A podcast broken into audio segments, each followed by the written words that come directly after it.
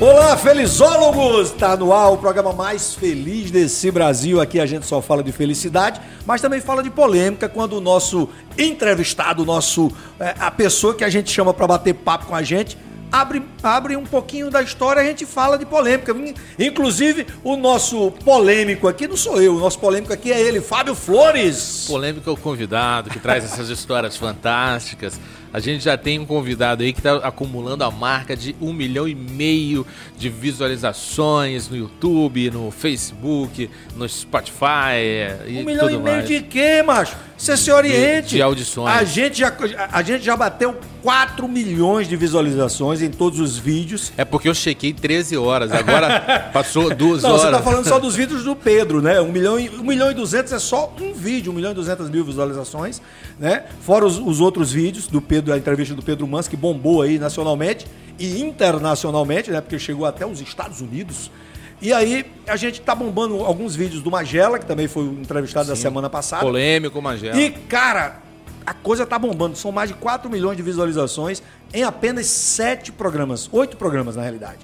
Hoje a gente tá no nono programa, não é isso? O nono programa com Edmilson Filho. O 10º programa com Edmilson Filho. Já entreguei o nome do entrevistado, cara. Exato, então... o Flow que nos aguarda. Nós estamos chegando aí, Flow. Ah, meu amigo. Eu, Rossini Macedo, Fábio Flores, a gente fazendo Felizólogos para você.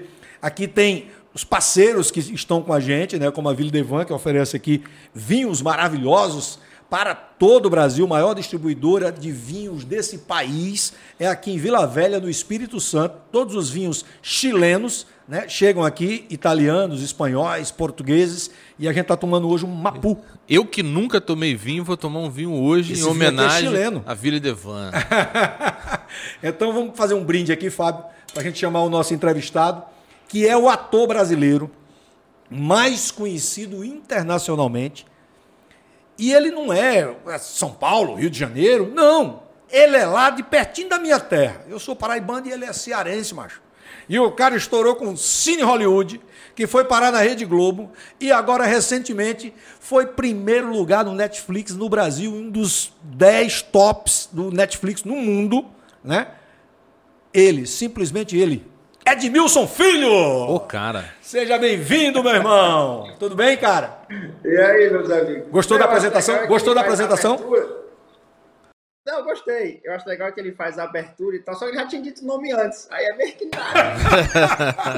Sabia que você ia zoar com isso. Mas o nome também tá na descrição do vídeo, o cara já sabe quando entra. Então... Não, eu esqueci também de falar uma coisa. Eu pedi para as pessoas que estão assistindo pelo YouTube, segue, se inscreve no nosso canal, deixa o seu like, ativa o sininho se você está assistindo pelo YouTube. Se você está ouvindo por uma plataforma de áudio, a sua plataforma de áudio favorita, você só se inscrever lá no Felizólogos, podcast Felizólogos. Se inscreve lá também para você receber os nossos podcasts, os nossos papos, as nossas entrevistas. E hoje é um papo com esse cara que é inspirador, Edmilson Filho. Rapaz, eu pensava que Felizólogos é a marca de balança, não é não? Parece, né? Aquela, Filizola. Filizola, exatamente. Parece. Você pesou muito feijão e arroz naquelas balanças, não? Rapaz, total, que você comprava tudo a granel na época, né? Até eu, na época eu era pobre, ó. 50 centavos de manteiga, aí ia comprar 50 centavos de manteiga lá na bodega do seu Pedro. Não, isso aí é uma coisa, é um sintoma da pobreza mesmo. Porque quando você fala que tá 5 reais de 50 centavos de presunto, por exemplo, você fala o que tá no teu bolso, porque você fala em gramas. Pode passar do que você tem no bolso, aí você vai passar um carão. Então você já fala, não, viver 50 centavos. Não, esse negócio... Mas você já vê, ó, que o cara foi criado por riqueza. Porque presunto na minha casa, para chegar, era a coisa mais difícil do mundo. É mortandela, filho. Eu vim conhecer presunto no estado, aqui no Espírito Santo. Na Paraíba não tinha esse negócio de presunto, não. Eu acho mortadela mais gostoso, porque ela tem um sabor mais ativo. O presunto é meio sem graça. Não. O certo é mortadela. Mas no Ceará é mortandela. Mas um pãozinho com mortandela é bom demais, viu, velho? É bom demais. Agora, você falando desse negócio de pesar, eu lembrei que eu trabalhava no mercadinho do meu tio e ele botava para pesar açúcar. Eu e um funcionário lá, a gente ficava pesando açúcar, e eu, um menino muito ruim. Aí, em vez de eu ficar pesando açúcar, eu fazia um X nos sacos de açúcar, assim, e pegava aquele negócio de ver a qualidade do feijão, aquele, não sei como é que chama aquela porra, que o feijão sai pelo buraquinho assim do negócio, a gente enfia no saco e sai aquele feijão, pra gente ver a qualidade do feijão. Aí pegava aquilo e ficava jogando no saco de açúcar pra furar, pra ver quem acertava o X. Meu tio viu aquilo, meu amigo, me deu uma surra da porra, perdi o emprego na hora, no mesmo dia, viu? E era da Balança Felizola. Era, Balança Felizola, exatamente. Edmilson, vamos começar esse papo, cara? Não. Vamos começar esse papo falando de... Pronto, já que a gente falou em riqueza e pobreza, vamos falar justamente aí, nessa parada. As pessoas que assistem o Cine Holliúdy, né, vê a série na Globo, hoje assistindo o teu filme aí, que bombou, graças a Deus, eu fiquei muito feliz, que eu sou aquele cara que eu não sinto inveja das pessoas que eu sou fã ou que são meus amigos. Eu fico feliz... um sucesso das pessoas. Né? E quando eu vi o Cine, né, o filme Os Cabras da Peste bombado, eu fiquei feliz demais por você, pela Rociclé, que é minha amiga, né, pelo Bolachinha, pelo Falcão, por todos vocês que fazem parte. Inclusive, quando eu postei até, achei que o diretório Halder, botei o nome do Halder lá e você me corrigiu. Ei, bicho, tira essa porra aí que o Halder não é o diretor, não, o diretor é outro. É. E aí, cara... As pessoas não sabem como é que foi o começo dessa parada. Eu sei porque eu já presenciei uma palestra sua para alunos de escola pública aqui com a gente, comigo e com o Fábio, no projeto Vitória do Riso Festival, e você contou isso de uma forma muito bacana. Mas hoje aqui no Felizólogos, eu queria que você contasse isso do seu jeito, né? A dificuldade que foi para você fazer o primeiro filme estourar. Porque antes do Cine Holliúdy bombar, você fez outros filmes que, né, ficaram no esquecimento praticamente, né? Rapaz, eu fiz até... É engraçado você falar isso da dificuldade, do sofrimento que foi, que acho que foi semana passada, eu fiz um vídeo que as pessoas ficam pensando, cara, esse é o Edmilson, ele tá meio amargurado, deve estar sofrendo e tal. E não é. Muita coisa do que eu posto na rede social ali é um personagem, né? Não é o Edmilson verdadeiro. Mas, enfim, o que eu queria dizer com isso? Que... toda história ela tem uma dificuldade, ela tem um sofrimento, né? A sua deve ter, se você for abrir o seu livro aqui de contar histórias, qualquer artista e tal. Então, assim, eu tô numa vibe agora de contar só as coisas boas, sabe? Porque dificuldade, a gente no Brasil parece que a gente fica com a disputa da dificuldade. Quem foi que sofreu mais? Será que foi eu que sofri mais? Será que foi você? Foi difícil? Foi difícil demais. A gente passou... desde o projeto no papel até o Cine Holliúdy 1, né, o longa, ele bombar, aí foram quase 8 anos. Então, é demorado, é um processo demorado. Mas, assim, faz parte, sabe? Eu não me sinto... Ah, as pessoas têm que conhecer o meu trabalho a dificuldade que eu passei e tal. Eu estou vivendo outro momento agora, sabe? Eu estou vivendo um momento... que as pessoas querem me escolher esse sonho, eu estou vivendo meu sonho, sabe? É de realização, cada vez mais. E aquela coisa que tudo que a gente tenta fazer ou coloca a mão, está dando certo, sabe? O porquê eu não sei. Talvez qualidade do nosso trabalho, ou o público realmente absorveu essa coisa da nordestinidade através do cinema... Mas, assim, eu estou vivendo um momento muito bacana. Independente do momento ruim e triste que a gente está vivendo no mundo. Mas o meu momento pessoal está ótimo, graças a Deus. Edmilson. Já estou vacinado, as 2 doses. 75 anos, parabéns. Olha só... Não, ele fez 69, pô. Ele fez 69. Você fez 69 já, né, Edmilson? Aí dentro. Edmilson, quais são, assim, suas referências do humor, cara? Quando você era criança, assim, que você olhava, assim, o que te fazia rir? Cara... Na verdade, a primeira referência do humor assim, que eu lembro, pode ter sido antes, foi realmente os Trapalhões. Né? Eu ficava indignado quando era domingo à noite, quando tinha carnaval, que eles deixavam de exibir os Trapalhões, no começo dos anos 80, para passar o desfile das escolas de samba. Odiava aquilo. Como é que pode? Vai deixar você mandou carta para ganhar uma bicicleta Calói nos Trapalhões? Não, nunca mandei, não. Mas o Fábio mandou, Eu mandei e ganhei, cara. Foi mesmo? Na verdade, eu mandei, assim, eu escrevi a carta, né? Era a minha única chance de ganhar uma bicicleta na vida. Meu pai não ia ter dinheiro, minha mãe também não. Eu mandei, escrevi e pedi pro meu pai entregar. Porque eu achava que aquilo ali, na verdade, não era um sorteio, era um campeonato de desgraça. A criança que tivesse a história mais triste, o Didi ia olhar para a carta e a Lei ia ficar com pena. Eu falei, vou escrever a carta com muita tristeza, meter umas mentiras pesadas aqui e escrevi. Aí não tinha correio lá perto de casa, eu pedi pro meu pai mandar a carta. Aí meu pai foi, não tinha o que fazer dentro do ônibus, praticou um crime de violação de correspondência, leu a carta, chorou, ficou com pena e me deu uma bicicleta. Então, graças ao Didi, eu ganhei uma bicicleta, cara. Ah, entendi. Mas tá vendo o que eu falei no começo? A concorrência da desgraça. Entendeu? Tem que ser uma história triste pra ficar com pena, pra não sei o que e tal. Rapaz, eu tô pra conhecer esse brasileiro que não tem uma história triste. Só se já tipo, ou só se o cara nasceu já em berço de ouro. Mas se não, assim mesmo deve ter coisa... emocional, etc. É difícil. Mas estamos aqui. E às vezes é berço de ouro, mas o berço de ouro não é 18 quilates, o do coleguinha é, e tem um drama ali também. Mas então, foram os Trapalhões, além dos Trapalhões, assim, depois, à medida que você foi crescendo, quais foram as outras referências de humor que você foi incorporando? Cara, aí partiu. Eu era um cara que via muitos filmes, né? Então, assim, a minha referência ela sempre foi mais internacional do que nacional. Sabe? E daí eu sempre gostei lá, desde Charles Chaplin, depois vem o contemporâneo dele ali, o Buster Keaton, que é aquele cara que fazia todos aqueles instantes e tal. Buster Keaton, depois no filme dele, depois dá uma olhada. Aí depois ele veio com Jerry Lewis, né, o Gordo Magro, aquela coisa mais que a gente já estava ali mais acostumado, que tem muito esse humor corporal que eu me identifico muito. Aí de uma coisa mais moderna, agora a gente já vem o Jim Carrey, que também tem essa mesma escola aí. E de um humor, assim, que eu tirava não só a coisa da comédia, mas sim um drama também, já foi o Robin Williams. Que na época que ele se foi, eu fiquei meio assim chocado, porque eu gostava muito do trabalho dele. E ainda gosta, enfim. Então, se for falar em referências, essas são as minhas referências maiores. Isso na dramaturgia. Se eu for falar na parte da arte marcial, vai vir Bruce Lee, Jack Chan, né? O Jet Li, esse pessoal aí que já vem da escola de Hong Kong. Somente o Jack Chan, que é uma comédia com ação, que é o que eu tenho desenvolvido no trabalho. Como... Fala em Bruce Lee, deixa eu pegar esse gancho aqui, Fábio. Você falou em Bruce Lee, você assistiu a série na Netflix... sobre a vida de Bruce Lee, aquela série grande pra caramba, eu cheguei na metade e ainda não terminei. Sim.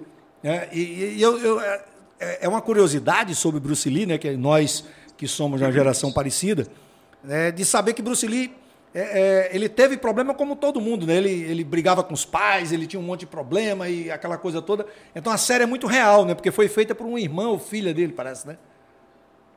Sim. A filha dele, a Shannon Lee.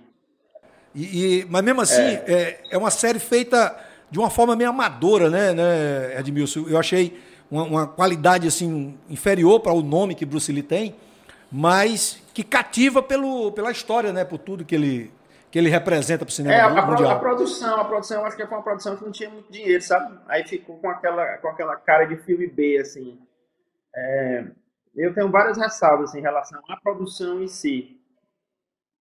Algumas pessoas do elenco também não curti muito, mas enfim, a história do Bruce Lee como toda ela é muito bacana. Verdade. Eu vejo na tua configuração assim, cênica, você tem um elemento de palhaçaria muito forte. Você fez curso nessa área de palhaçaria, de clown, que o seu palhaço ele é muito único, muito exclusivo, é muito teu, cara. Como é que se deu isso? Uhum. Rapaz, eu chamo de um edmilcismo. Boa.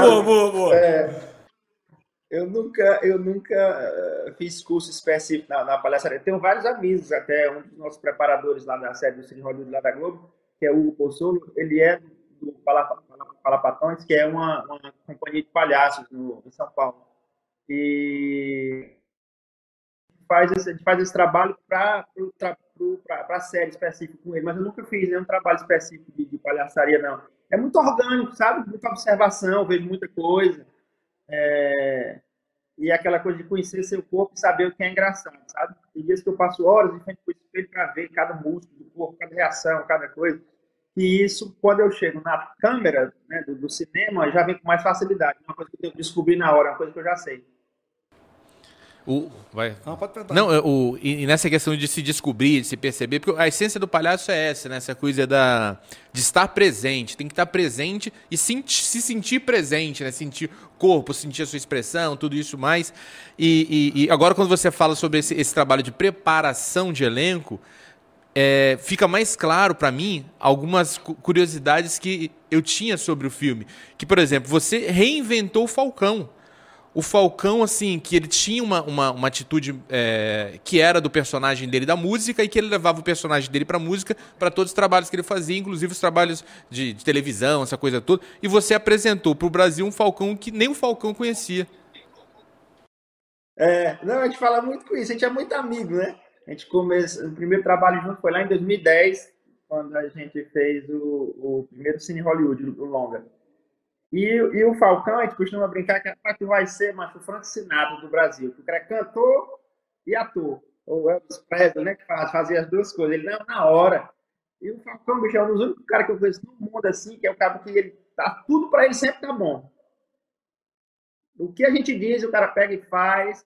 Ele não fala nem mal de ninguém. O máximo que ele pode fazer é concordar. Capaz fulano não presta, ele realmente. Mas assim, e ele tá se mostrando, cara. Eu acho que ele embarcou nessa mesmo. Você vê que no Cabras da Peste você vê outro cara, né? Você não vê que é o Falcão, palhaço. Tem hora que você precisa até lembrar que ele é o Falcão, que você vai vendo. Não, cara, esse é o Falcão. Você nem remete a personagem musical dele e tal.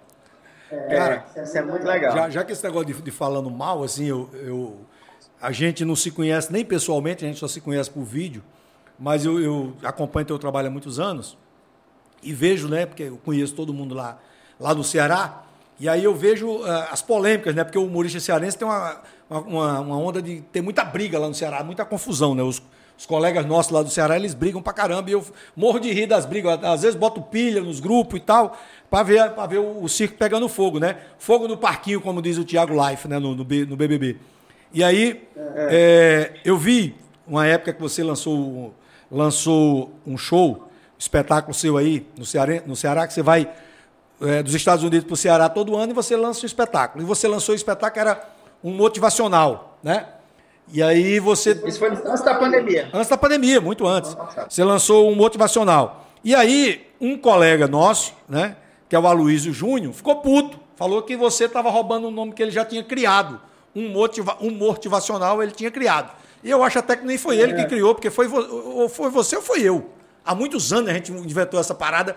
Quando eu comecei a fazer palestra motivacional, em 2008 comecei a fazer palestra motivacional, aí eu acho que foi você que me deu esse nome aí. Rossini, bota um motivacional, lembra disso? Pode ser, né? E aí eu nem lembrei disso. Aí eu vi que houve uma discussão e tal... Aí você ficou puto, aí pegou e botou um motivacional bruto, porra. Aí você começou a fazer... Aí você começou a fazer uns vídeos de um motivacional, mas aquele negócio de dar carão, de dar esporro no cara. Como é que surgiu essa porra? Não, esse negócio aí, essa discussão comigo nunca teve. Só para começo de história. Com a Luiz, deve ter sido nos grupos aí da negada. Eu nunca tive discussão com ninguém, não. Agora, assim, essa coisa de fazer esse humor... de tentar fazer a comédia através de uma coisa de motivacional. O primeiro vídeo, se eu não me engano, foi em 2014. Faz um tempo, hein? E aí não tinha esse nome motivacional bruto. Aí depois foi que eu coloquei esse negócio de motivacional bruto, porque essa coisa de... Não é nem coach, não, que eu também não... Essa questão de ser coach, mas de passar algumas lições de uma maneira cômica, né? E de fácil acesso. Isso sempre me envolveu muito. Por que eu comecei a fazer isso? Porque eu sempre assisti alguns vídeos antes de lá atrás, o próprio Brasil, que foi o primeiro, que foi o... Não sei se é o Pedro Ribeiro, o nome do Lair Ribeiro. Lair Ribeiro, exatamente. O primeiro cara que eu vi assim, fazendo esse tipo de trabalho. E daí eu achava a linguagem meio difícil. Sabe? Era uma linguagem e tal. Será que o cara vai ter acesso? O cara que está saindo de manhã cedo, que vai ver, vai trabalhar e tal? Então, eu achei já uma coisa elitizada em relação a como você vai falar com as pessoas, as palavras e tal. Então, quer saber? Eu vou pegar essa coisa cearense ali, que é da brutalidade ali do seu lunga, aquela coisa de dizer o negócio na cara, e colocar algumas verdades, ou meias verdades, ou às vezes também nem é verdade, jogo só para ter uma reação do público, Mas de uma maneira que eu coloquei os apelidos também. Não sei se você vê o Motivacional Bruto, sempre tem um negócio, fala, e aí, cara de areia mijada, o boca de gaveta. Eu já vi. Isso vai colocando, né? Isso vai colocando a comédia, né? Essa coisa dos apelidos e tal, dentro da mensagem final. A ideia foi essa. Tem um outro conceito do Edmilson que eu gosto muito, que é o conceito da antipiada. Você pode explicar pro nosso pro felizólogo o que é a antipiada? Rapaz, no Ceará, a gente vive assim, né? Eu acho que na Paraíba também. Eu não vou dizer pelo Nordeste todo, porque eu mudei em cada cidade do Nordeste. Cada cidade do Nordeste ela tem um diferencial. A gente fala, o pessoal fala o povo nordestino, mas a gente é complexo, né? A gente tem diferenças aí. E essa antipiada é aquela coisa lá no Ceará, que o cara chegar te falar uma coisa, você já bota outra em cima e mata a piada do cara. Tá entendendo? O cara fala, sei lá, boca de gaveta, aí dentro, não dá marido 3 peitos. Ou seja, o cara não estava esperando que você fosse ser pior do que ele quando você fosse tirar onda, tirar brincadeira, né? Então, lá no Ceará, a gente tem muito isso. Se você senta numa mesa com pessoas, sempre vai ter aquele cara que está contando uma história e tal, que vai, volta, aí chega outro que conta uma história melhor ainda. Aí, era isso que eu estava perguntando, não é antipiada? Antipiada, é. Não, isso é. Agora, no que você falou, eu lembrei de Espanta, né? Que Espanta, ele subia no palco depois de um humorista, o cara tinha contado uma piada, e quando ele subia no palco, ele dizia, olha, eu vou contar a mesma piada que você contou, agora presta atenção como é que se conta essa piada. Ele contava a mesma piada que o cara contou, não lembra disso? Não, isso aí, cara, é uma ferramenta que vai do talento da pessoa, né? Às vezes, vou dar um exemplo aqui, puxar para o meu lado, para o cinema. Você pode ter um filme que é o mesmo roteiro, os mesmos atores, o diretor fosse diferente. O olhar é diferente de como contar aquela mesma história. Você vai colocar elementos ali que vai fazer aquela história mais engraçada ou mais triste, dependendo do que seja o tema do filme. E o Espanta era campeão de fazer isso aí, né? O cara contava a piada, ele ia em cima, contava a piada do outro jeito, o pessoal ria. Ele, tá vendo? Nesse lance da antipiada, tem uma antipiada que o Rossini faz muito aqui e que eu acho que tem a ver com o cearense e com o paraibano também, que é o tal do pronto. Tem como traduzir pra gente que é aqui do Sudeste, com clareza, o que é o pronto? É porque, assim, o pronto, ele tá na categoria de várias coisas que a pessoa fala para você e você joga essa antipiada que pode ser o pronto. Edmilson, tá muito feio. Aí eu falo, agora pronto. Acabou. Ou então você pode ser Edmilson feio. Aí eu, sim. Sabe? Aí a pessoa não tem mais o que dizer. Ou então, Edmilson, mas tá muito feio. E eu com isso. Pronto. Você, você tem aquela reação assim, pronto, e você é bonito, por acaso. Exato, aí já é um complemento, né? Agora tem a maior de todas as antipiadas que eu vou ensinar é quando você fala assim, o cara é de mesmo, você é isso, é aquilo, outro, então, não sei o que, você fala, tu não chupa pomba de ninguém, mano. Porque o mais que o cara pode dizer é assim, eu chupo. Aí você fala, mas não engole a baba. Então, assim, não engole a baba, não! Muito bom, Edmilson. Não engole a baba, não. É, bicho, por mais que o cara queira não sei o que, só que quando você fala, você não chupa pomba de ninguém, você tem que falar e não dá o direito de resposta. O cara fala, Edmilson, você é isso, é aquilo, é aquilo outro. Tu lá chupa pomba de ninguém. Aí dá vai-se embora. É muito bom, cara. Isso é muito bom. Agora, velho, vamos entrar no assunto assim. Você mora nos Estados Unidos? Há quantos anos já que você mora nos Estados Unidos? Rapaz, vai fazer 21 agora. 21 anos. É mais ou menos o tempo. Eu tô aqui há 22 anos no Espírito Santo. Foi mais ou menos o tempo que eu vim pro Espírito Santo. E, cara, você foi para os Estados Unidos por conta do esporte, por conta da luta, né? Você era campeão de taekwondo, foi campeão de tudo no Brasil e tal. E depois você foi disputar algum torneio nos Estados Unidos, terminou se identificando e ficando nos Estados Unidos. Aí vai a pergunta. Você, para conquistar uma americana, ganhar o green card e ter o seu passaporte, você teve que se trancar dentro de uma academia para poder conquistar a mulher? Porque se você não trancasse ela dentro da academia, você não tinha conquistado ela? Não, tem isso aí não. Tem. Pronto. Eu sei dessa história de fonte segura. Se ela chupa uma pomba. Não, mas... Mas assim, de que teria que ter trancado, não, ali é porque assim, a história, na verdade, foi que ela já começava meio que olhando pra mim, assim, ah, esse cara é meio exótico, porque eu tinha o que? Na época eu tinha, sei lá, 20 quilos a menos do que eu tenho hoje. Então era só... Cibito baleado. É. Aí, cara, aconteceu um dia lá que a gente tava dando aula, que era um feriado de 4 de julho, tudo fechado, e a gente, por acidente, a gente ficou lá preso dentro da academia, porque a porta que era dividida com a sala vizinha, só abria por fora, não abria por dentro. Foi no banheiro, quando voltou, a porta fechou e a gente ficou preso. Aí ficamos lá umas 13, 14 horas presos lá dentro. E aí, resultado disso, que quem foi abrir a porta, no outro dia de manhã, abriu a porta, quem era? Foi abrir, salvar a gente? O pai dela. Namorado dela. Aí eu, eita diabo. Porque assim, se fosse eu, já tinha dado logo na testa, né?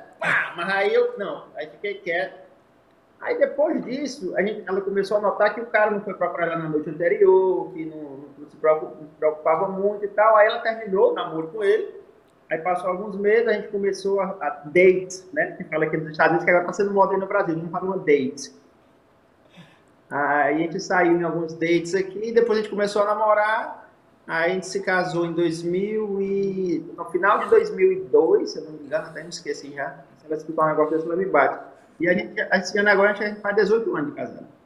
Agora me diz uma coisa, eu sei, de fonte segura também, que ela é uma mulher...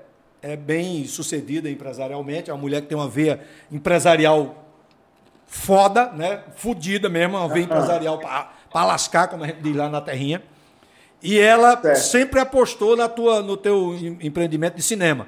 E você vendeu tudo, seus troços, tudo, para poder fazer os filmes.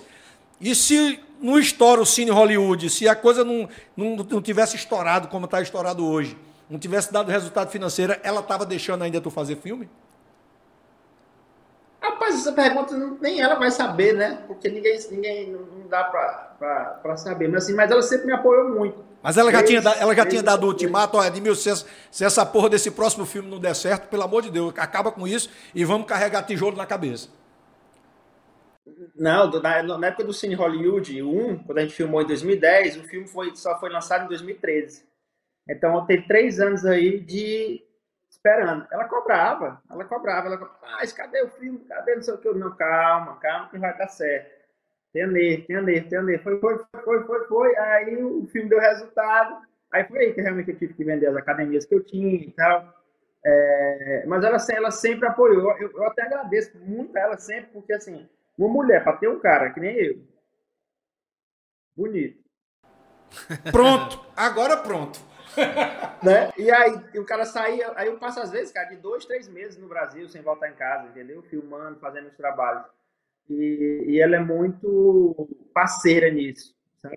Deixar, não, vai lá, passa e tal, a gente se fala todo dia e confia, sabe? Eu vou, faço meu trabalho e volto. E isso até hoje é um suporte muito grande que eu tenho, porque se fosse várias pessoas que eu conheço casar, já tinha apartado. É difícil, você tá na mesma cidade, às vezes você faz um negócio no final de semana, a mulher já fica, cadê? Que hora volta? Tava com quem? Diabo é isso aí. Rapaz, os teus amigos não prestam. E eu não, passo logo ali 2 meses fora, 3 trabalhando, então volto no Brasil, no país, que só tem que não presta. E a mulher, não, vai lá, passa, chega aqui, a gente tá tudo certo. Ô Edmilson, você geralmente vem no Brasil pra gravar, né? Na hora que você tá gravando o filme, é o momento que você tá vindo pra cá e tal. E uma coisa que me ocorreu foi o seguinte, a tua obra, ela é muito, assim... calcada na brasilidade, né? Na essência do brasileiro, especialmente do brasileiro cearense. Ali você nutre a tua obra, os teus argumentos, os teus roteiros, as tuas piadas, as tuas posturas, a linguagem corporal, tudo mais nasce dali. E você é um cara, como você falou agora, está há mais de 20 anos nos Estados Unidos. Eu queria saber como que é alimentar a tua alma dessa essência do cearense estando tão distante do convívio deles, que, por exemplo, quando a gente olha, por exemplo, um Thiago Ventura, um cara que está aí na cena do humor stand-up aqui no Brasil e está fazendo muito sucesso, ele nutre a obra dele naquele sentimento da periferia paulista. E mesmo ele morando hoje num bairro nobre, ele faz questão de estar todo final de semana, o máximo de tempo que ele tiver com os amigos dele, porque ele fala, cara, as histórias eu tiro dos meus amigos, é ali que nasce o meu humor. Como é pra você, cara? Como você faz pra estar tão distante fisicamente, se mostrar tão próximo culturalmente? Rapaz, eu nunca me desliguei. Mesmo morando fora, eu sempre tentei ficar muito presente através da minha família e dos meus amigos, né? E quando você mora fora, você não tem... Por mais tempo que eu passo aqui, eu não tenho ainda aquele sentimento de pertencimento da cultura americana. Então, assim, aí você fica naquela, rapaz, eu nem nunca vou ser americano, essa é a verdade. E se eu me desligar da minha identidade, né, de origem, eu vou acabar perdendo isso também. Então, eu também vou ficar naquele limbo, né? Nem você é americano, nem você é cearense brasileiro, vou ficar onde? Ficava sem identidade. Então, eu sempre pensei nisso, sabe? E a única coisa que me resta, apesar de morar aqui, é essa comédia, o vocabulário, são as histórias, é o Ceará, o sertão, o povo. Então, eu coloquei isso como prioridade na minha vida. Eu não posso me desligar das minhas origens. E como que você, sabe, se liga às origens? Rapaz, agora eu vou muito ao Brasil, né? Então, toda vida que eu vou ao Brasil, você pode me encontrar lá num bar lá em Fortaleza, você, às vezes, me encontra num negócio lá no meio da periferia também, lá com a negada lá frescando. Eu sempre estou falando com os amigos e tudo, sabe? Então, assim, nesses últimos 10 anos, digamos assim, a convivência foi cada vez aumentando mais. E eu fui criado numa família que veio toda do interior, apesar de ter nascido em Fortaleza. Então, muita coisa que eu uso de vocabulário, de palavras, de frases, foi coisa que eu aprendi quando era criança. E eu tenho um parceiro, assim, um cara que colabora muito com esse humor nosso lá do Ceará, que é parceiro do Falcão, com vários trabalhos, que é o Tarcísio Matos. É legal que você está dando a entrevista, eles ficam apontando para ver se está dando algum erro. Não olhe para a gente não, miséria. Responda o negócio, tá, você está olhando para a gente. Não, mas eu fico... Mas eu estou vendo fazer que não estou. E aí, cara, eu fico convivendo com essas pessoas e leio muita coisa antiga, sabe? Vejo muito material... mas é como esse rapaz aí que você falou lá de São Paulo. Thiago Ventura. Thiago Ventura, exato. Você tem sempre que voltar para beber da fonte, não tem jeito. Não, é exatamente isso aí. É o que eu faço. Eu agora, desde que começou a pandemia, eu não fui na Paraíba ainda, né? Mas eu bebi na fonte muitos anos de um poeta do cordel da minha cidade, que morreu em 2017. É, e hoje eu fiquei órfão, né? Porque eu tenho os outros poetas de cordel, da Paraíba, do Ceará, de todos os lugares, né? Mas a minha fonte principal era o seu Antônio Henriques Neto, que faleceu. E aí, quando eu vou da minha terra, eu faço o que ele fazia. Eu vou para a esquina ver aqueles velhos conversando na feira, né? Para ver o papo daqueles velhos, para eu poder criar as histórias que ele criava também. Ele também me ensinou o caminho das pedras. Ele falava, Rossini, meu filho, vai ali... que aqueles velhos não tem coisa melhor do que estar ouvindo um velho daquele falar, né? Como é que ele vai levar a feira para casa em cima do jumento, que não sei o que e tal. Então, essas coisas que você falou aí é importantíssimo, né? Quando a gente volta para a nossa terra, a gente voltar às origens e fazer realmente o caminho das pedras, né? Voltar no bairro que tu foi criado, né? Conversar com as pessoas mais velhas, que já estão muito mais velhas hoje, né? Porque na época que a gente era menino, eles já eram velhos. Não, na época estão muito mais velhos, né? Na época que ele era menino, você achava que eles estavam velhos, eles tinham a sua idade. É verdade. É pior que é verdade. Eu chego da minha cidade, os caras que tinham a minha idade eram velhos, né? E hoje está com 90 anos, com 80 anos. Eu digo, caramba, é doido. Mas a gente está envelhecendo melhor, rapaz. Eu lembro quando eu era menino, tinha um homem de 40, 45 anos, era um velho já. Era um velho.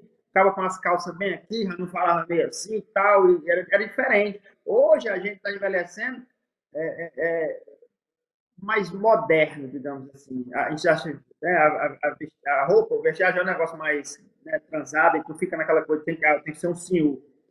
Então, acho que a gente está envelhecendo melhor, sabe? A qualidade de vida também, acho que a gente está com mais chance de ficar um velho de 60 anos, mas com um corpinho de 40. Eu mesmo não me troco no velho de 80 anos. Tu se troca? De jeito nenhum. Uma coisa legal. O meu pai morreu com 57 anos. Eu tô com 55. E aí eu tô esperando fazer... Falta 2 anos, hein? Fazer os 57. Vamos gravar mais episódios para deixar na gaveta, cara. Tô querendo fazer os 50... Quando eu fizer 57, eu vou começar a publicar uma série de fotos do meu pai com 57 anos. É muito diferente, é o que você acabou de falar. O meu pai era velho. Diferente. Meu pai era velho, cara. É. E eu não me acho um cara velho, assim, fisicamente, entendeu? Sim. Não, o interessante é que ele começa a frase, cara, eu vou falar aqui um negócio legal. Meu pai morreu com 57 anos. Pô, obrigado, velho. Obrigado. A minha mãe vai ver isso, eu tô fudido, hein? Vamos fazer só esse corte. Não, ele falou. É, vamos fazer só esse corte e mandar pra véia. A mamãe vai passar 3 meses sem falar comigo. Deixa eu te contar uma coisa aqui da minha mãe. Eu tinha, na época que o Viagra tava na moda, né? Aí eu peguei e lancei uma história, eu escrevi uma história do meu pai, que o meu pai tinha brochado com 55 anos no interior da Paraíba e ficou com depressão porque tinha brochado. E aí a história era muito boa, porque aí eu falava que ele queria... Uma prótese, né? Ele queria botar uma prótese, que ele tinha ouvido falar que Nelson Gonçalves tinha uma prótese, que a prótese de Nelson ficava dura 24 horas. E ele era fã de Nelson Gonçalves. É. Aí eu levei ele para assistir um show lá em João Pessoa, na Paraíba. E quando ele chegou lá para assistir o show, ele ficou na mesa de frente pro palco. Quando Nelson Gonçalves entrou com a rola dura, assim, aquelas calças social e a rola dura aí puxando assim. Aí ele olhava para a rola de Nelson e fazia: eu quero uma rola igual aquela. É aquela ali, meu filho. É um negócio daquela ali que eu quero. Ele apontava. Minha mãe pegava o dedo dele e fazia: baixe isso, pare com isso. E ele baixava e tal. Eu sei que terminou o show. Ele disse: meu filho, compra um LP de Nelson que eu quero autografado. Aí mamãe comprou o LP, eu fui lá com ele na fila para autografar. Chegou lá, ele foi no ouvido de Nelson e pediu o telefone do médico. Aí Nelson foi, pediu o assessor dele para botar o telefone do médico, era em São Paulo. Aí eu digo: não dá para ir em São Paulo, papai, é muito caro o senhor. Aí liguei para o médico deu um telefone do médico em Recife. Chegamos em Recife, fomos ajeitar lá, ele gastou as economias dele tudinho, porque o médico disse: não, a prótese de Nelson já está ultrapassada. É aquela que fica dura 24 horas. A que eu tenho aqui, tem uma bombinha que eu boto embaixo do saco. Você pega e quando bombear, vai... a bicha fica dura. Aí papai disse: é essa que eu quero. É essa que eu quero. Só que era 3 vezes mais caro. Aí papai botou aquela porra, passou 3 dias no hospital. Quando ficou bom, aí o médico disse: pode levar. Eu fui no Cossel 2, levar ele de Recife para Picuí, para minha cidade. E aí ele do meu lado, sem sacanagem, Edmilson, ele pegava, botava a rola para fora, aí bombeava embaixo, aí fazia: olha, meu filho, olha que coisa linda, olha aqui que coisa linda. Eu disse: papai, bota essa porra pra dentro, pelo amor de Deus, que presepada da porra. Aí eu contava isso no show, e quando chegou em Picuí, deixei ele lá e fui embora pra João Pessoa, que eu morava na capital. Minha mãe ligou pra mim e disse: meu filho, olha, venha pra cá porque eu vou me separar do seu pai. Aí eu digo: agora eu dou uma moléstia. Quando eu cheguei lá, a mamãe disse: eu vou me separar do seu pai. Eu disse: mas a senhora quer separar do papai por quê? Eu disse: eu não aguento mais não. Eu tô aqui com calo nos dedos de viver bombeando o saco do seu pai. Eu não aguento mais não. Ele fica o tempo todo pedindo pra eu bombear aquela miséria daquele saco. Aí eu ajeitei pra acalmar a briga, eles acalmaram. Resultado: meu pai, minha mãe não queria mais o velho começou a ir no puteiro da minha cidade. Só tinha um puteiro na minha cidade. Ele tá só piorando a tua vida. Não, escuta aí. O velho ia todo de... Não, deixa eu terminar, aí você conclui. Deixa eu terminar. Ele ia lá no puteiro e começou a ir no puteiro. Quando foi um mês depois, as putas não queriam mais. Quando ele vinha, subia na rua do puteiro, as putas fechavam a porta. Aí fazia: lá vem o velho da bombinha, lá vem o velho da bombinha. E eu fiquei conhecido na minha cidade como o filho do velho da bombinha. Eu contava essa história do show... E minha mãe viu uma vez eu contando essa história e pediu para eu nunca mais contar. Aí eu não contei mais não, beleza. Aí, resultado, fui fazer uns shows em Campina Grande, no Bar do Cuscuz em Campina Grande, e era a cada 2 meses eu fazia um show lá. E o bar é 800 pessoas, é grande pra caramba, Edmilson. Igual aquele que Roscléia fazia lá, o shopping, não sei o que lá, o negócio que ela fazia lá. Que era grande, 800 pessoas. Aí a cada 2 meses eu fazia um show. E aí o repertório foi acabando, né? Porque o público se repetia. Campina Grande, cidade pequena, o público se repetia. E minha mãe ia, toda a vida que eu ia, minha mãe ia assistir com meus tios e tal. Aí ela disse: olha, eu vou dizer uma coisa para você. Tá muito bom o show, viu? Eu digo: mamãe, pois eu queria pedir uma liberação para eu contar aquela história do papai, porque o repertório acabou. Aí ela disse: não vai contar de jeito nenhum não, que você está na Paraíba, na sua terra, que alguém pode conhecer seu pai, lembrar do seu pai, não vai contar. Aí meu tio disse: deixa ele contar, mulher. Ela disse: pois tá bom, então conte. Mas não diga que eu estou aqui, não. Eu digo: tá bom. Quando terminou o show, terminei de contar a história, eu olhei para ela, eu disse, todo mundo riu pra caramba, eu digo, minha mãe tá aqui para não me deixar mentir. Rapaz, ela passou 3 meses sem ligar para mim. O que eu acho interessante, acho que o papel do comediante é ficar observando. Pode ser até observar o outro comediante. A gente começou aqui falando de como é que eu ia morar nos Estados Unidos e como é que eu tinha minha ligação com o Ceará. Aí depois eu fui falar de envelhecimento. Aí ele, pai disse que é legal, o pai dele ter morrido com 57 anos e acaba falando de rola. Tá entendendo? Aí acaba falando de rola. A gente sai de um assunto que vai para outro, nada a ver e acaba que rola. Meu irmão! Ah, meu Deus do céu. Vamos deixar esse assunto da rola pra lá. Então vamos superar a rola aqui, Edmilson. Vamos deixar essa porra de rola pra lá. É. Guarda essa rola. É o seguinte, tem um lance que eu... Tem uma história que eu fiquei sabendo tua, que é muito boa, cara. Que é o seguinte, você tem uma coisa que... Um tipo de humor que eu também gosto de fazer de vez em quando, que é não dar fim pra uma história. De tentar esticar a conversa. Você lança a parada no ar... e deixa as pessoas com aquela história. E você tem uma história dessa quando você foi fazer seu exame de faixa preta. Rapaz, mas eu não sei que história é essa, não. Que o professor não sabia e ele achou que você tinha uma dificuldade de comunicação. Ah, não. O negócio que eu fui para São Luís do Maranhão e passei 3 dias mudo. Não, mas é fuleiragem, macho. Isso aí eu é porque desde sempre, a gente sempre gostou de fazer comédia, fazer brincadeira, mas sem ofender ninguém, né? Vamos fazer um negócio aqui. Aí eu cheguei em São Luís para fazer meu exame de faixa preta, isso foi em 95, eu acho, por aí. Aí o cabo não me conhecia, ele até mestre, hoje até falou comigo outro dia, ele mora em Brasília. É o mestre Antônio Jusseria, o nome dele. E aí, eu passei 3 dias lá, mudo, não falava nada, e a parte do mudinho é bom, viu? Porque eu era ligeiro, né? Esse mudinho é bom e tal. Aí, um dia, por acaso, a gente pegou, ele foi me dar carona pra gente do hotel pra academia, se eu não me lembro, e ele passou assim, viu um porco. Isso em São Luís do Maranhão, ia passar um porco no meio da estrada. Aí, rapaz, olha aí, se ele tivesse um mudinho, tivesse medido, eu tinha matado o porco. Aí quando chegou na academia, ele falou, rapaz, o mudinho é gente fina demais, rapaz. O mudinho paralisou porque tinha um porco passando no meio da estrada. Aí quando ele começou a fazer o treinamento lá na academia, eu levei um chute. A gente é combinado, né? Porque nem ficava uma semana mudo. Passei só 3 dias. Aí eu levei um chute na barriga e comecei a falar, rapaz, tudo devagar, cara, que chute forte. Milagre. Aí o pessoal disseram todo, milagre. Só podia ser amor desse cearense mesmo, fazendo onda com vocês e tal. Aí essa história é famosa até hoje, mas a gente fez muita esculhambação. Teve outra vez que era um amigo nosso que não sabia, nunca tinha viajado de avião, que fez um cardápio para ele, da TAM.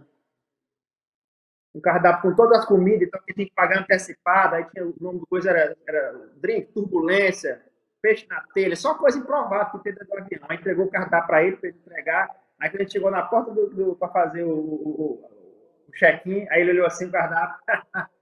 Vocês estão pensando que eu sou burro, é? Isso aqui não é para falar aqui no guichê, não, rapaz. Isso aqui é para falar com a aeromoça lá dentro do avião. Quando ele chegou lá, ele conversou com o comissário. Rapaz, vai chegar um cabo aí, que ele está com cardápio e tal. Entra na brincadeira da gente. Aí quando ele sentou, aí o comissário chegou, senhor, o senhor já comeu sua comida no voo?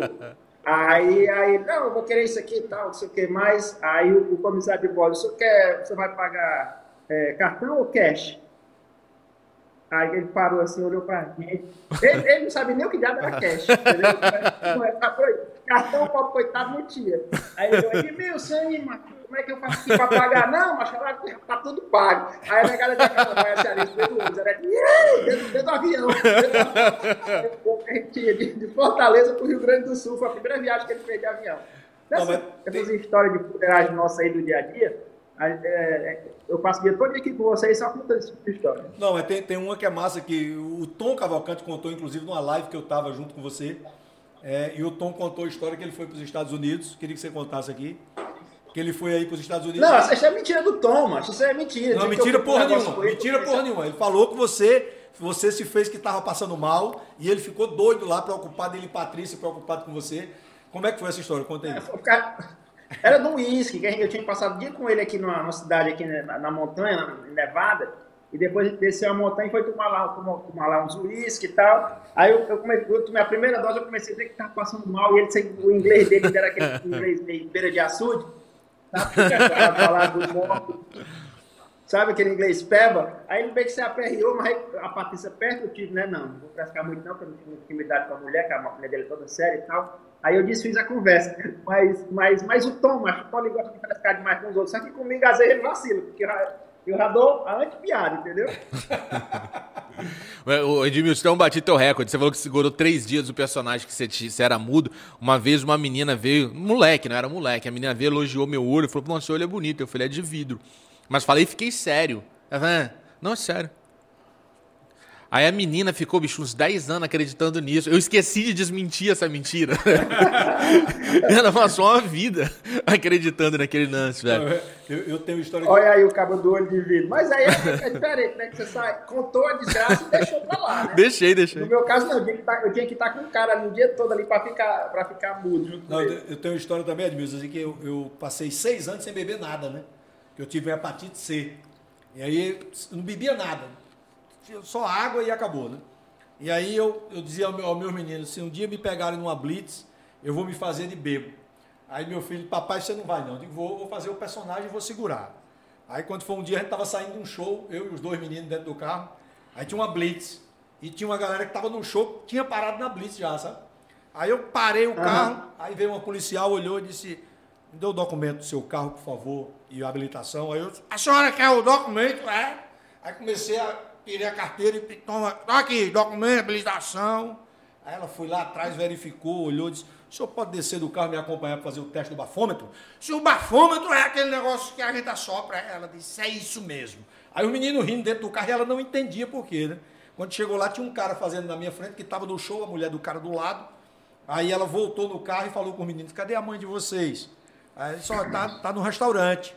Meu pai estava fazendo show lá e tal, e ela estava lá. Mas ela tá lá. Só, olha, se acontecer alguma coisa que provavelmente vai acontecer, você chama a mãe de vocês porque a gente vai levar o seu pai pra cadeia. Aí o menino rindo e ela não entendia. Quando ela chegou logo, já tava fazendo o teste, né? Aí, assoprando, e o cara, vai, o outro policial, assopra, e ela, vai. Aí o cara olhou e disse, deu 0,00. Ela disse, é impossível. Eu digo, é possível, minha senhora, que eu não bebo. Aí o cara que tava do lado disse, a senhora se lascou, isso é uma pegadinha, esse é o Tom de Oscuro, tá zoando a senhora. Se você não pode zoar policial, não, isso aí tá errado, eu posso lhe prender. Aí eu digo, minha senhora, eu falo assim, eu tenho um problema, eu sou desse jeito, eu vou até o final da minha vida desse jeito, mas a senhora não vai me prender. Aquele bafo de que suco. Mas é perigoso, bicho. É, você tá doido, eu não faço mais não. Edmilson, uma curiosidade aqui, cara. Você pegou, você criou os filmes... Eles no Brasil ganharam muita identidade, a Globo incorporou você dentro da programação e tudo mais. Ou seja, aqui no Brasil você está extremamente bem estabelecido na questão da produção cinematográfica. Já passou pela tua cabeça ou pela cabeça de algum produtor norte-americano de você fazer um filme em inglês? É um processo, sabe? Eu respeito o processo. Aqui é muito difícil você chegar um cara do Brasil para chegar aqui do nada e começar a fazer trabalho grande nas produções de Hollywood. Então, assim, eu sempre tive na minha cabeça que primeiro eu tinha que conquistar o meu quintal, né? Então, foi assim, Ceará, eu tô ali pelo Nordeste e tal, começando a fazer o filme no Brasil. Aí depois foi para a Globo, e agora o último trabalho da Netflix, que foi o primeiro lugar no Brasil, em mais de top 10 em mais de 20 países. Então, assim, é um processo gradual da carreira. E um dos próximos passos é a tentativa realmente de fazer trabalhos aqui nos Estados Unidos, fazer trabalhos aqui em Hollywood. Mas com tranquilidade, sabe? Se aparecer, se for o trabalho certo, vamos lá, que a gente faz. Se não, a minha carreira no Brasil, no audiovisual, ela está cada vez mais consolidada, né? Aonde a gente passou, a gente deixou lá a marca. Se foi no curta, que a gente começou em 2004, a gente ganhou mais de 40 prêmios aí, 80 festivais em mais de 20 países. Daí a gente fez o longa-metragem do Cine Holliúdy, foi o sucesso que foi, que virou tudo na minha carreira, ganhou o prêmio da Academia Brasileira de Cinema de melhor filme de comédia e melhor filme do Júri Popular. Shaolin do Sertão, a gente foi outro campeão de bilheteria também, ganhamos também o filme de melhor comédia da Academia Brasileira. Depois veio o Cine Holliúdy 2, ganhamos também o prêmio de melhor comédia nacional. eu indicado a prêmio de melhor ator várias vezes. Aí vai para a série da Globo, foi a série mais vista desde 2016 na Rede Globo, com maior audiência do horário. Reprise ano passado, com menos de um ano, a maior audiência também. Vou para número um no dia seguinte, e ficamos por quase 10 dias. Ou seja, aonde eu fui no audiovisual, a resposta está aí. E tem uma coisa que a gente costuma dizer que é números. O número ele não mente. 4 mais 4 é 8 e acabou. Você pode até dizer que é 9, mas não é. Aonde eu for no mundo, ele é 8, 4 mais 4. Então, a mesma coisa é o resultado do que a gente vem fazendo, juntamente com o Halder e a equipe que trabalha com a gente. Tudo que a gente está fazendo tem prova, está aí, tem resultado, tem prêmio, tem audiência. Eu estava vendo agora um trabalho que a gente está desenvolvendo agora, a gente já tem aí uma audiência de quase 200 milhões de views, juntando tudo, cinema, TV, internet, o diabo a quatro. Então, assim, estamos no caminho certo, e quem sabe o próximo passo não é se aventurar em Hollywood. É que os números não mentem e os números convencem. Eu imagino, cara, assim, o que passou na cabeça dos distribuidores de filmes aqui do Brasil e também das grandes produtoras norte-americanas, na hora que eles viram, como é que pode um cara lá do Nordeste fazer um filme e ele vender mais ingresso do que as grandes produções de Hollywood? Você lembra quais eram os grandes filmes que disputaram com você na mesma época? Rapaz, na época ele bateu o Titanic. Tá só doido, bicho. O Titanic era, né, que era a maior bilheteria do mundo. Segundo naufrágio do Titanic, né, cara? Papocou com nem carretel. Aí, na época também que bateu, não sei se foi do Shaolin, bateu o Wolverine. Tava aquele Wolverine, sabe? Aquele que é com aquele ator australiano. Papocou também com Nick Carretel e tudo. Se a gente for ver assim, os nossos filmes são os filmes nordestinos mais vistos do Brasil. Quando eu falo nordestino, feitos por nordestinos, com elenco nordestino, entendeu? Eu não estou comparando com filmes que são feitos no Sudeste, né? No Sul, com temática nordestina. Estou falando de filmes feitos no Nordeste, com nordestinos, etc. Então, assim, a única que meteu a mão, bicho, foi gol. Se não foi gol, bateu na trave. Agora, você falando de referência aí, hoje o último filme que você fez e a série também, você teve a participação e contracenou muito com o Matheus Nachtergaele, né? E você deve ter sido referência para você, assim como foi para mim e para todo mundo, o Auto da Compadecida, né, do meu conterrâneo, né, Ariano Suassuna. E, assim, como foi para você depois que você soube que você ia contracenar com o cara que fez o Auto da Compadecida, aquele sucesso? Eu acho que é o filme de maior sucesso de comédia no Brasil, imagino que foi o Auto da Compadecida, né? Rapaz, o Matheus, a gente hoje tem uma relação muito próxima, sabe? A gente é muito amigo. E a gente começou, na verdade, foi antes do Cabras da Peste. Foi na primeira temporada do Cine Holliúdy, da série.